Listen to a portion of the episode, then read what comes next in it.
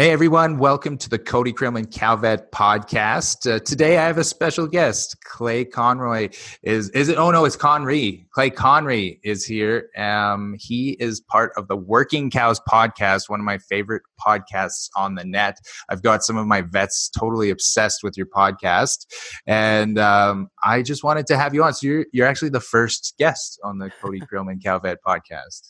Well, Cody, it's an honor to be here. I appreciate the opportunity. And as I always say with with my last name. I've been called worse, so yeah, I, I, assume as much.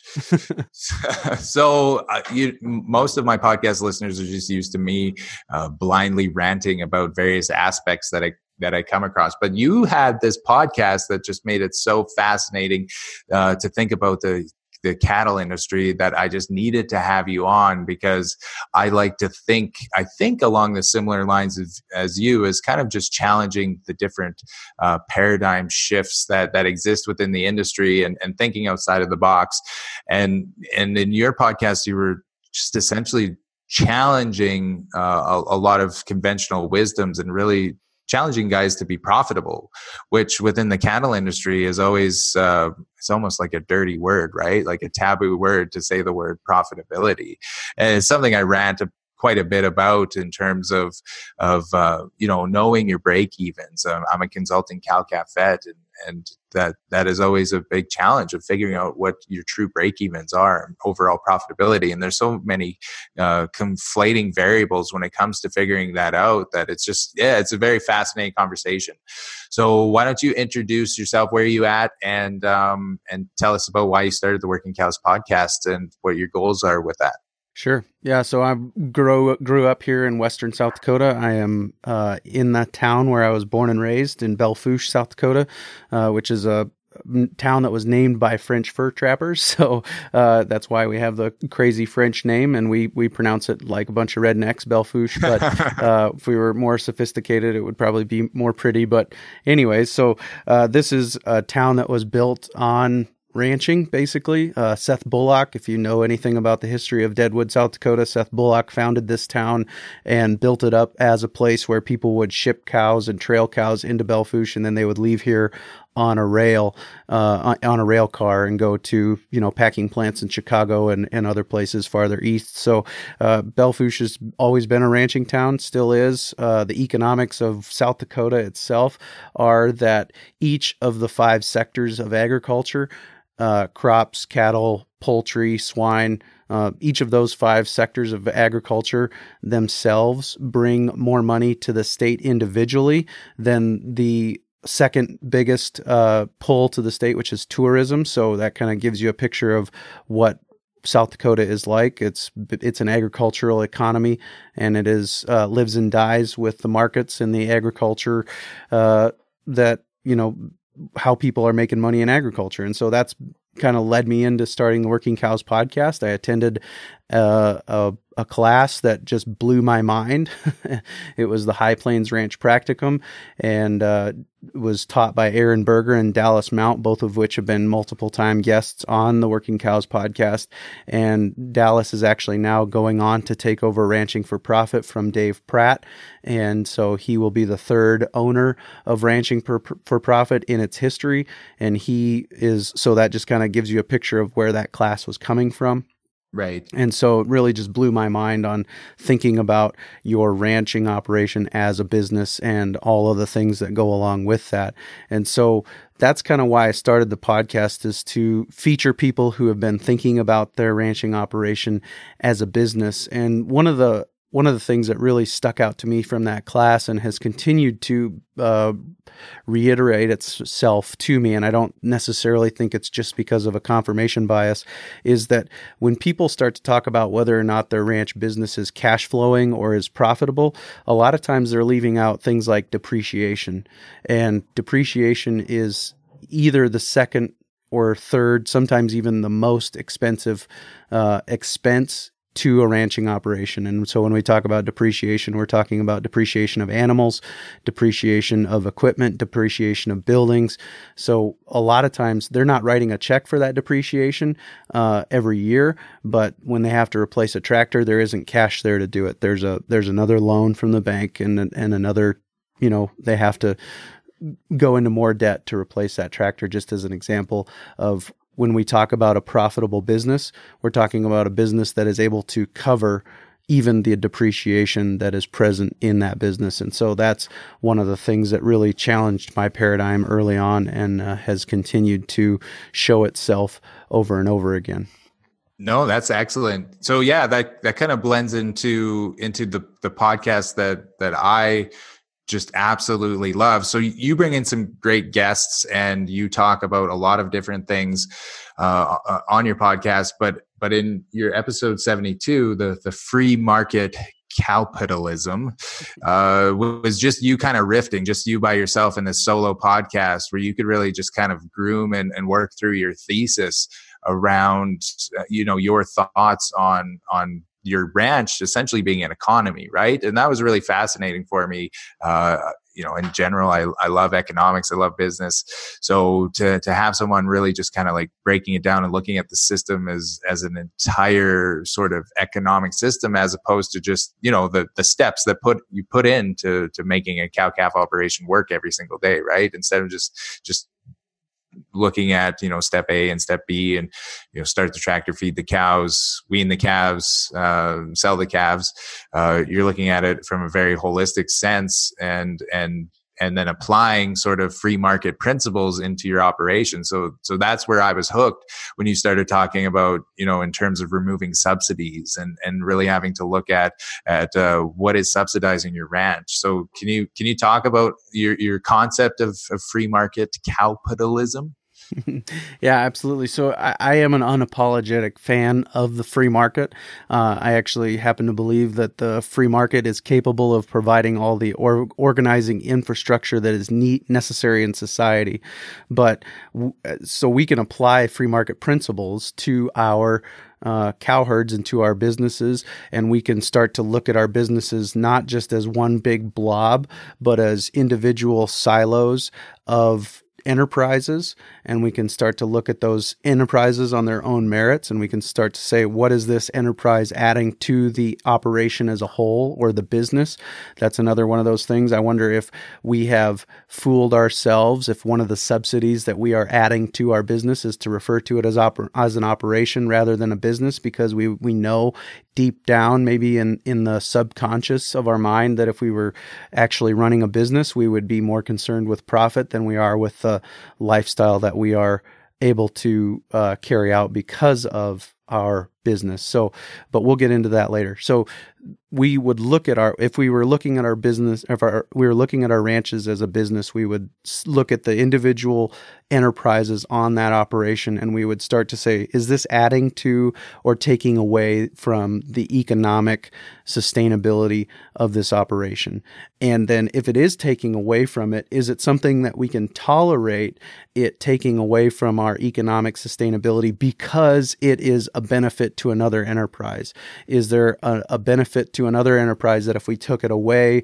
then that benef- then that enterprise would be less economically sustainable than it is. And so that's kind of what you're talking about with the holistic approach. And so basically, I've seen the illustration of uh, like a, a children's mobile where you've got a bunch of different uh, individual yeah. things hanging down and they spin around. You know, if you pull on one of those, it affects all of them. It's going to throw all of them off kilter. And so that's a that's an illustration that Roland Cruz came up with. I'll give credit where credit is due. Another multiple time guest on the Working Cows podcast. Roland Cruz came up with that illustration for illustrating it to kids, but it's helpful for everybody to to understand that when we pull on the hay haying enterprise of our business, it's going to affect all the other enterprise. And when we pull on the cow calf enterprise of our business, it's going to affect every other enterprise. So we need to consider it as a whole and we need to see which ones are adding the most benefit, which ones are an economic loser.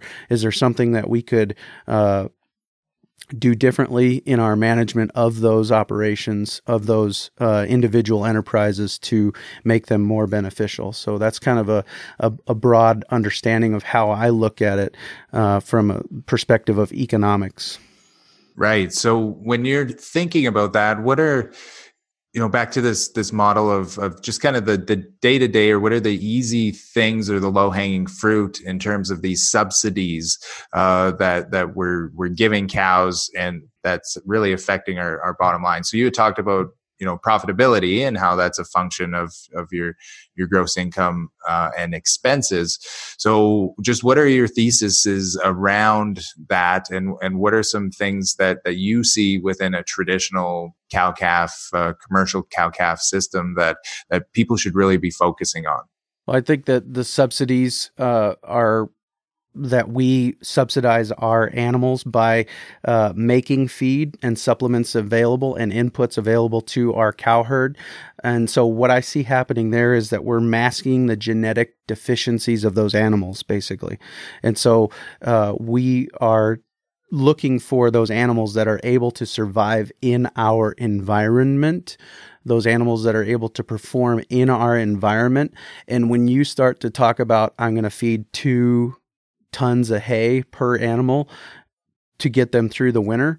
That is a that's signifying to me that maybe that animal isn't equipped to survive in your environment. And so we're looking for those animals that are genetically adapted to our environment. And if there is less time of the year when there's standing forage available, uh, then maybe that looks like a little bit smaller animal that can get by that has a little bit less maintenance requirement. And so I think that some of the subsidies uh, that we that we are looking at adding to our business are those subsidies of feed, those subsidies of of supplements, those subsidies of inputs. And so maybe not every single one of those is one that we can take out. Maybe there's going to be some uh, level of us having to have some supplement around, but maybe we don't need every single supplement. And maybe if we would start to take away some supplements here and there and we would find those cows that were capable of continuing to get bred even without those supplements, we would start to find those animals that are genetically adapted to our environment and just continue to take a little bit more away and continue to see is there a benefit? Is there a point at which my breed up suffered so much that the investment of an input would have been worth it? So you could every animal you could you could get 100% breed up you'd have a small herd of really fat cows that cost you a whole bunch of money to feed, right?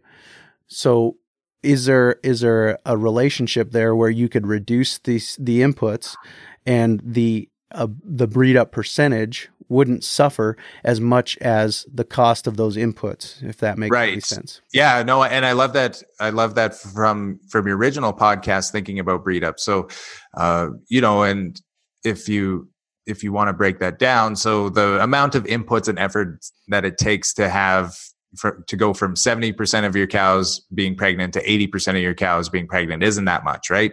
We should be able to do that uh, with with minimal input. I always equate that to to good grades, the grades needed to to get into vet school. so so the amount of effort that it takes to put in to get from a seventy percent average to an eighty percent average is is this much, right? It's it's a, but then to get that to move that needle from that eighty to ninety percent when it comes to breed up or when it comes to grades is just is almost exponentially more, right? It's just that much more. And then to move that from 90 to 95% breed up re- requires that much more effort and inputs. And then from, from 95 onwards, uh, you know, it, the cost associated with that can be absolutely astronomical, which does not at all reflect back in terms of profitability. So, right. so that's really fascinating. But like, how do you, how do you really work through that and objectively assess that in terms of, of the work and the effort that that's going into that 70 to 80% change in, in breed up to 80 to 90%. How do you work through all that? Well, first of all, I will just give a shout out to somebody who's doing a great job of uh, taking away those inputs that maybe aren't necessary. And that's Shannon and Melinda Sims. They're in McFadden, Wyoming. They're ranching in some real high, dry country. They've got a 40 to 45 day growing season for their grass if they're lucky. And so they have been able to take it to the point where they've taken away enough inputs that if they have a cow who makes it into the herd. And by that, I mean they expose every animal, every female on their place, they expose to breeding. All the heifers born get exposed to breeding.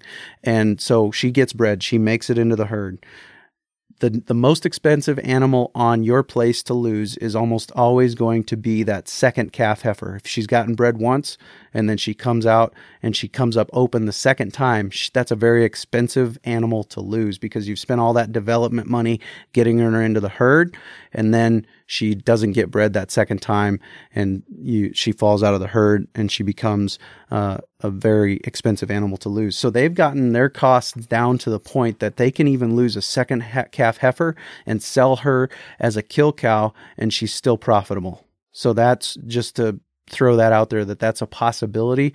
And people who are ranching in difficult environments with very little rainfall very deep snow in the wintertime uh, they've figured out ways to cut costs to the point that that second calf heifer can still be sold for a profit uh, even after uh, she's fallen out of the herd. So how do we go about doing it though to answer that question I think that we've got to be, as you said, objective. We another subsidy. So I've talked about the subsidies of making feed, supplements, and inputs inputs in general available to your cow herd. Another subsidy that we often give to our animals is uh, sentimental subsidies. right. Yes. All the time. Right. I always I always panic when I have to preg test a cow that has a name. right? Yeah, yeah. No, no, she's bred. She's bred. She's, if she if she she comes up, she doesn't have a calf. It's because she slept it, right? right. it wasn't me. Uh, so no, but sentimental subsidies. You know, we can we can say just for an example how many times have you heard someone say this ranching isn't a get rich kind of an operation it's a it's a lifestyle yeah uh, all the time right yeah and so how about this how many people are subsidizing their ranch business with land that's already paid for? Yeah. Could they be paid more to have somebody else's cows eat that grass than they are paid to have their own cows eat that grass? Absolutely. So, how many people are even doing that economic analysis? How many people are even willing to say, "I don't I'm okay with not having my own cows on this grass. I want somebody else's cows on this grass because it's more profitable to me." But that's so, not romantic, right? yeah, but neither is going broke, right? I, I don't know. Sometimes it is, right? That, that's oh, uh, romance is what I always say is the greatest subsidy of the cattle industry, and that's mm-hmm. why vertical integration doesn't exist because Cargill can't do it cheaper than somebody who's romantic. Mm, yeah, for sure. so no, that's and that's exactly what I'm talking about. You know, these people that are that are subsidizing their ranching business with these sentimental subsidies and and saying it's not a get rich kind of a deal it's a lifestyle uh, or getting attached to one cow who raised the calf a big calf one year rather than saying if you don't show up bred you're out. You know there's just no questions asked. That's our bottom line uh, metric is breed up. If you're bred you get to stay. If you're not bred you leave. And so you know we you got to be kind of that cold, heartless person who makes those decisions based on a bottom line economics type of a, an analysis rather than saying, oh, you can stay because of whatever. You're gentle, you're nice, you know, whatever. And so, you know, those are some considerations. Uh, uh, you know, per- personal safety, personnel safety is a, is a legitimate consideration. And if she requires special attention, even if that special attention is knowing when to avoid her, maybe she needs to leave. But uh, so those, I think the sentimental subsidies are a big one. And we romanticize owning the land and owning the cows to the point that it's almost impossible to get started in this industry and I think if people were willing to look at the industry a little bit more objectively, uh, that maybe those maybe that's an opportunity that could be realized by younger people who could come in and offer uh, to graze other people's cows on other people's land and still have some margin left over and that might sound crazy, but I know people who are doing it in very expensive grass country in the sandhills of Nebraska and making more money doing it that way than they did when they were grazing their own cows on their own land. So Right. From from a I'm going to spin this a little bit more on the veterinary side. So from a health perspective, level you know some of the greatest things that i think that that we've ever done from from a health perspective is is mineral um, supplementation. So a shift away from from salt blocks to actual good quality mineral uh, that that is available to cows essentially year round uh, from this isn't talking about profitability, but just from a health standpoint, has has really moved the needle forward. So far less down cows, less uterine prolapses, uh, better potentially better feet, um, you know, better hoof structure, better health, uh, less um, calves with weak calf syndrome, white muscle disease, those those types of issues. So it's always a very difficult one to talk about pulling mineral back in terms of a supplementation because it, it I it really has improved overall health. Right. You know, and and I, honestly, I'm not saying that you should not supplement your cows at all. What I'm saying is that you should look at the herd and say let's find the animals in this herd that can survive on less supplementation. Not that we don't supplement them at all, but let's find the animals that can survive on less supplementation, and let's find the supplements that give us the most bang for our buck. You know, if if a good mineral package is going to give us, uh, uh you know, that seventy to eighty percent jump, let's do it. If that good mineral package is going to give us that 80 to 90% jump, let's do it. But let's examine the cost. Is is the 80 90 80 to 90% breed up jump worth the investment of that mineral or are we just throwing mineral out there because that's what grandpa did? Right. So, and and there even is some romance associated with that mineral as well like uh I don't know if you're familiar with like the Cargill emerald mineral. It's just it just looks really nice. It's a very pretty green color. So, you know, there's even some romance associated with that. How about when it comes to preg testing? Okay, so so there is an argument depending on the the markets, and sometimes I run through the spreadsheet with with our producers depending on what the call markets look like and the calf markets look like and feed availability. So how do you approach preg testing? Uh, when do do you, do you is preg testing common in that area? How do you objectively assess whether or not you should be preg testing? What are your thoughts around that? I know people that don't do it um, uh, one of another one of the guests, just to turn back is Brock Terrell, uh, and he's you know basically they breed their cows to calve between uh, I think May twentieth and August, so huge long long breeding cycle, but depending on when their grass runs out and depending on the markets that they've got available after a certain date, they're just going to be done calving, and all those cows are going to go to the sale barn. And if some of them are bred, then they get more for those animals that are bred. And if some of them are open, then they've figured out a way to cut their costs to the point that that animal can still be a profitable animal. So I know that there's an argument for not doing it. I know that there is uh, that those people out there who've organized their businesses in such a way that it is uh, something that they are able to get away with, and it's just you you've made the herd you calve before this certain date you were able to get bred on on what was available to you here and so this is this is your meal ticket basically. Your ticket to ride your your admission into the ranch business is that you had a calf before this certain date Right. Yeah. So there's this this very interesting, and I'm not, not saying it's perfect, but there's this interesting spreadsheet, and I'm sure other spreadsheets exist, but this one is by the Beef Cattle Research Council, uh, essentially this research council up here in Canada, that that allows you to put in a whole bunch of different metrics in and and makes it customized to your specific herd and it shows you whether or not the, based on the spreadsheet it looks like it's worth preg testing or not so mm-hmm. I, I certainly don't advocate um, to preg test in every situation you know that's part of how you know part of my job part of how i pay the bills is is preg testing but i don't think it is for everybody. I think that you should be doing a very objective assessment of of preg testing based off of all the different variables there is for your ranch but i feel like sometimes that decision is based off of fear right? That like that just that not knowing of what if this is the wreck year and what if I'm carrying, you know, 30% of my cows? What if my preg test rate was 70% pregnant and I'm carrying through these 30% of cows and I don't even know it and, and I'm, I'm feeding those out, right? So it's not even based off an economic uh, assessment It's just it's fear based or they're just tradition, right? It's just right. like something that we've always done. The, everybody gets together and you have a few beers after and you have a nice have a nice lunch and everybody goes around and helps the neighbors and you don't want to be that crazy guy that's just like no i'm not preg testing this year why did i test this year feed feeds cheap uh call you know call prices look like they're going to be pretty good um you know why don't i just let it roll this year Absolutely. And so, one thing I do want to say by way of clarification is that these,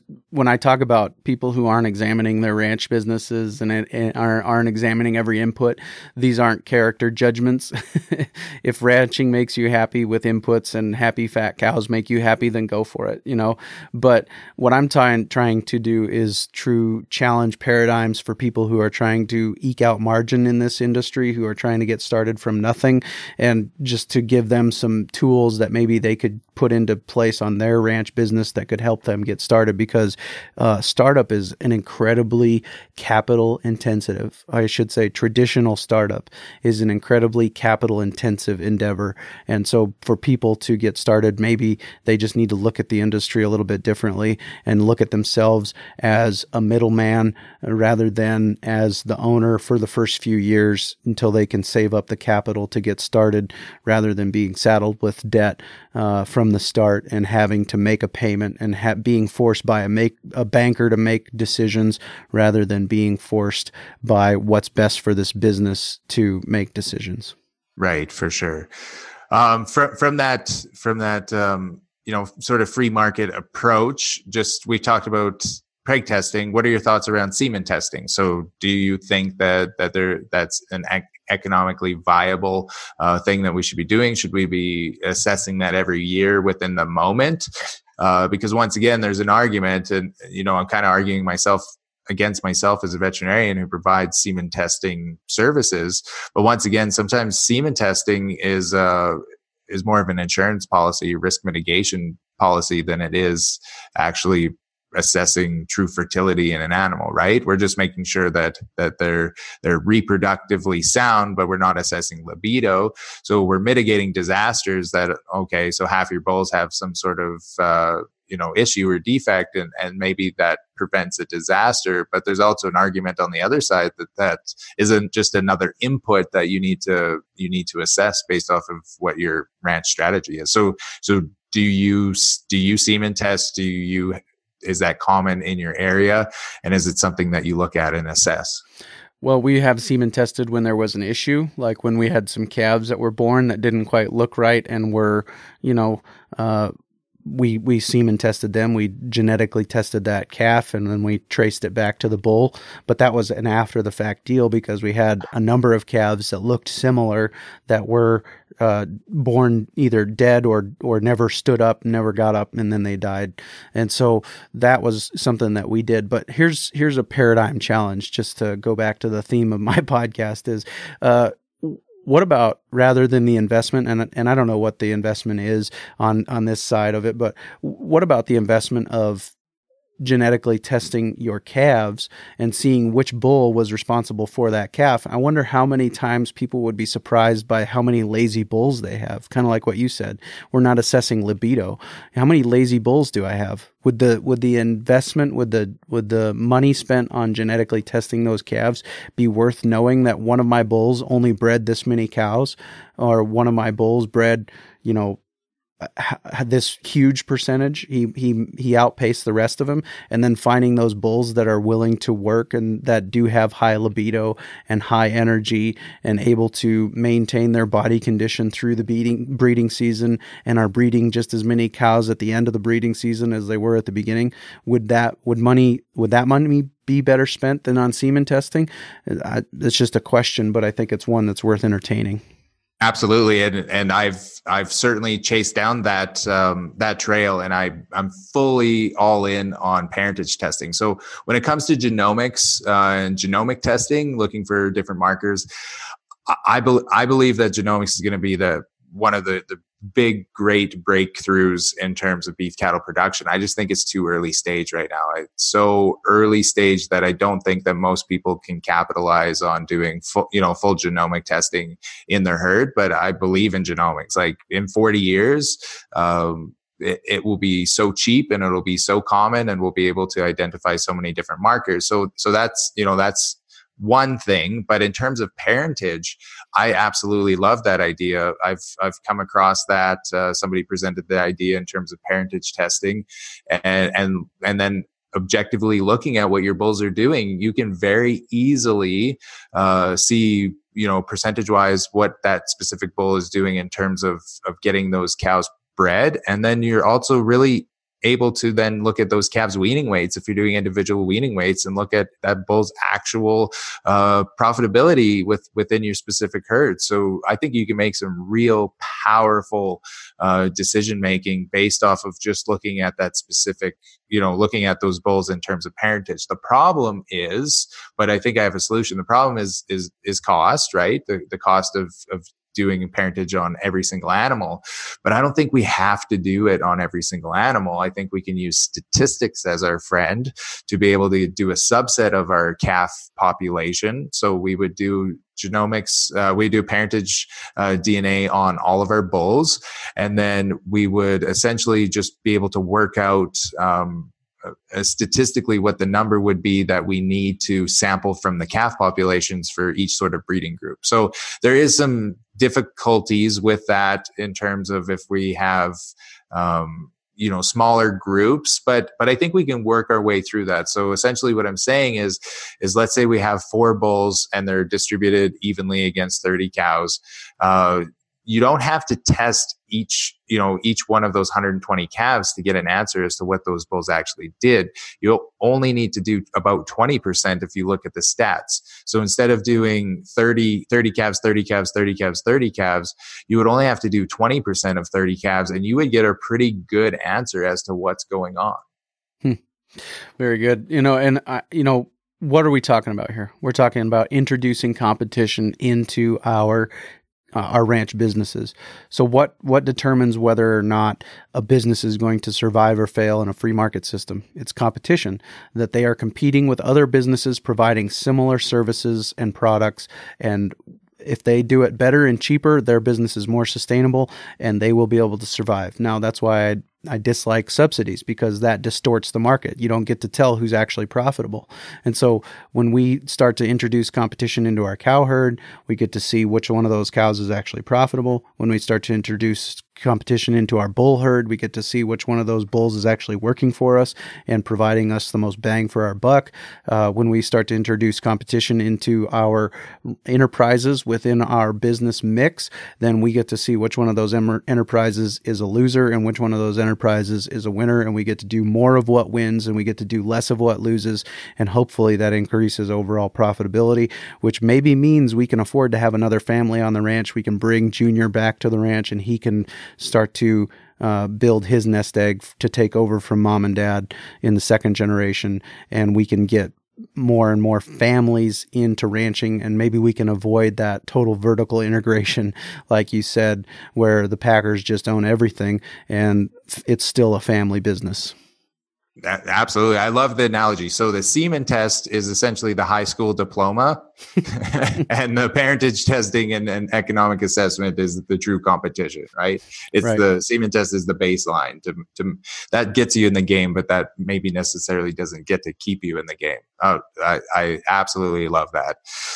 Um, when it comes to so so you you said it very well, and I just kind of want to end on you know, in, in terms of the future, I, I always love thinking about the future, right? So, in terms of the future, from your perspective, where do you see this industry going? And and and based off of you know all kinds of factors like land price and and how difficult the, the, this endeavor is even when you do have access to to family land and you know diff, different generations of risk that have been assumed. Uh, if you if you're a new guy starting out in the ranching world, do you think you can make a go of it? And and and if you can, where do you see the the future of this industry going? So, if you want negative fear based uh, reasoning, you can turn on the radio and get that. I'm not here to give that to you. So, I absolutely think you can make a go of it. Okay. I think you can do it. I think you're going to have to think differently than other people did. Your grandpa saw, or at least here in, in South Dakota, our our grandparents' generation saw a 1000x appreciation of the land asset. Our parents probably saw a 10x appreciation of the land asset. And so we're probably not going to get that subsidy. Let's just be real. Let's be honest. That's probably not going to happen again. It's not going to be available to us. But we do have opportunities to think differently and to manage our ranch businesses differently. And it starts with the three secrets of increasing profit. Dave Pratt, I'm just taking this right from him. Uh, first of all, we reduce overheads. We find those animals that can perform on fewer inputs. Uh, we figure out ways to feed cows with a tractor that isn't bright green. I know that's a shock, but it's possible, but you know, maybe it is. And we figure out ways to reduce those overheads.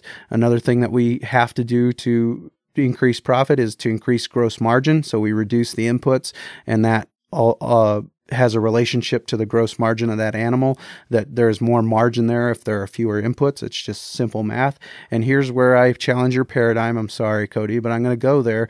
We increase turnover, and maybe that means when when the when the when the supply of forage on our ranch is at its highest, we're bringing in other animals from outside the business to graze that to maximize the stocking. Don't say rate. sheep. Don't uh, say sheep.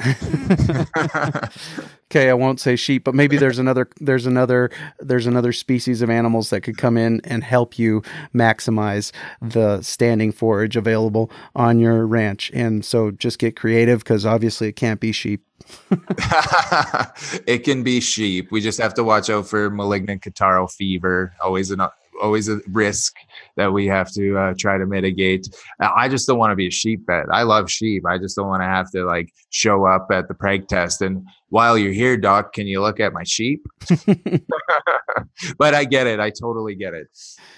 Okay. Well, I mean the the economics of sheep is is a pretty exciting deal. You know, just on the wool alone, you're looking at sometimes in the neighborhood of a twenty thousand dollar net profit uh, just on the wool of that animal. Not to mention the two young that she produces if you're willing to go into an accelerated lambing type of a, a, situation. So uh, it's just it's it's economics. It's making an unbiased unemotional decision saying this is what this animal is capable of doing. Do i have any cows that are capable of this kind of gross margin? It doesn't look like it. Maybe i should th- think about sheep Sorry, okay. I said sheep. We can we can think about sheep. Sheep is another four letter word, isn't it? Yeah. Yep. It is. Yep. oh, I, I, do love it. Okay, we'll leave it at that. Um, I appreciate it so much. Uh, so please check out Clay's uh, podcast, Working Cows podcast. Uh, you've got a lot of episodes up these days, so you've been really hustling on it. Uh, I assume it is everywhere that podcasts can be found. Correct? Absolutely. Apple Podcast, Spotify, Stitcher, TuneIn it's everywhere. Workingcows.net uh, slash subscribe. There's a place there. It lists them all. And so you can go there and pick your uh, platform of choice and, and you'll be able to grab it there. So appreciate the opportunity, Cody.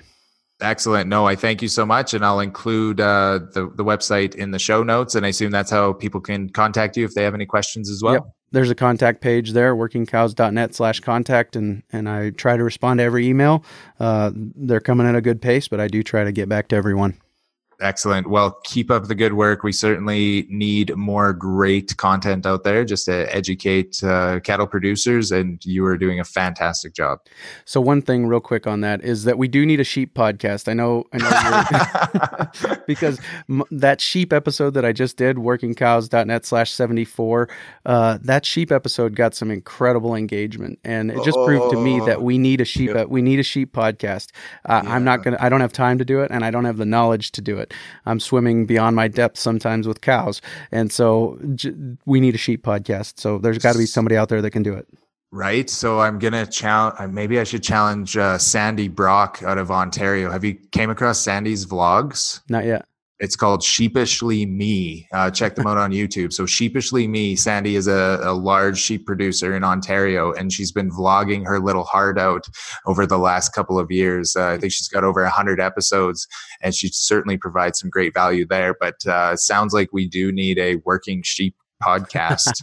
uh, you might you might have started this this whole network, and and uh, I've been getting inundated with requests for me to become a bee veterinarian as well. I've there's been so many call-ins of people who want me to be the bee expert of Alberta on top of that.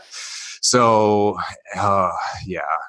So yeah, that's the ethos of the Working Cows podcast is that we're putting those cows to work for us. That's what that's really why I chose that name is that we're putting those cows to work for us, uh, and and then we're thinking differently about how we work for them. So, uh, the Working Sheep podcast, I I will not I will not trademark it. They can have it, take it, do it. Okay, so we'll have working bees, working sheep, working goats, working alpacas. You you have you have now um, successfully created an empire.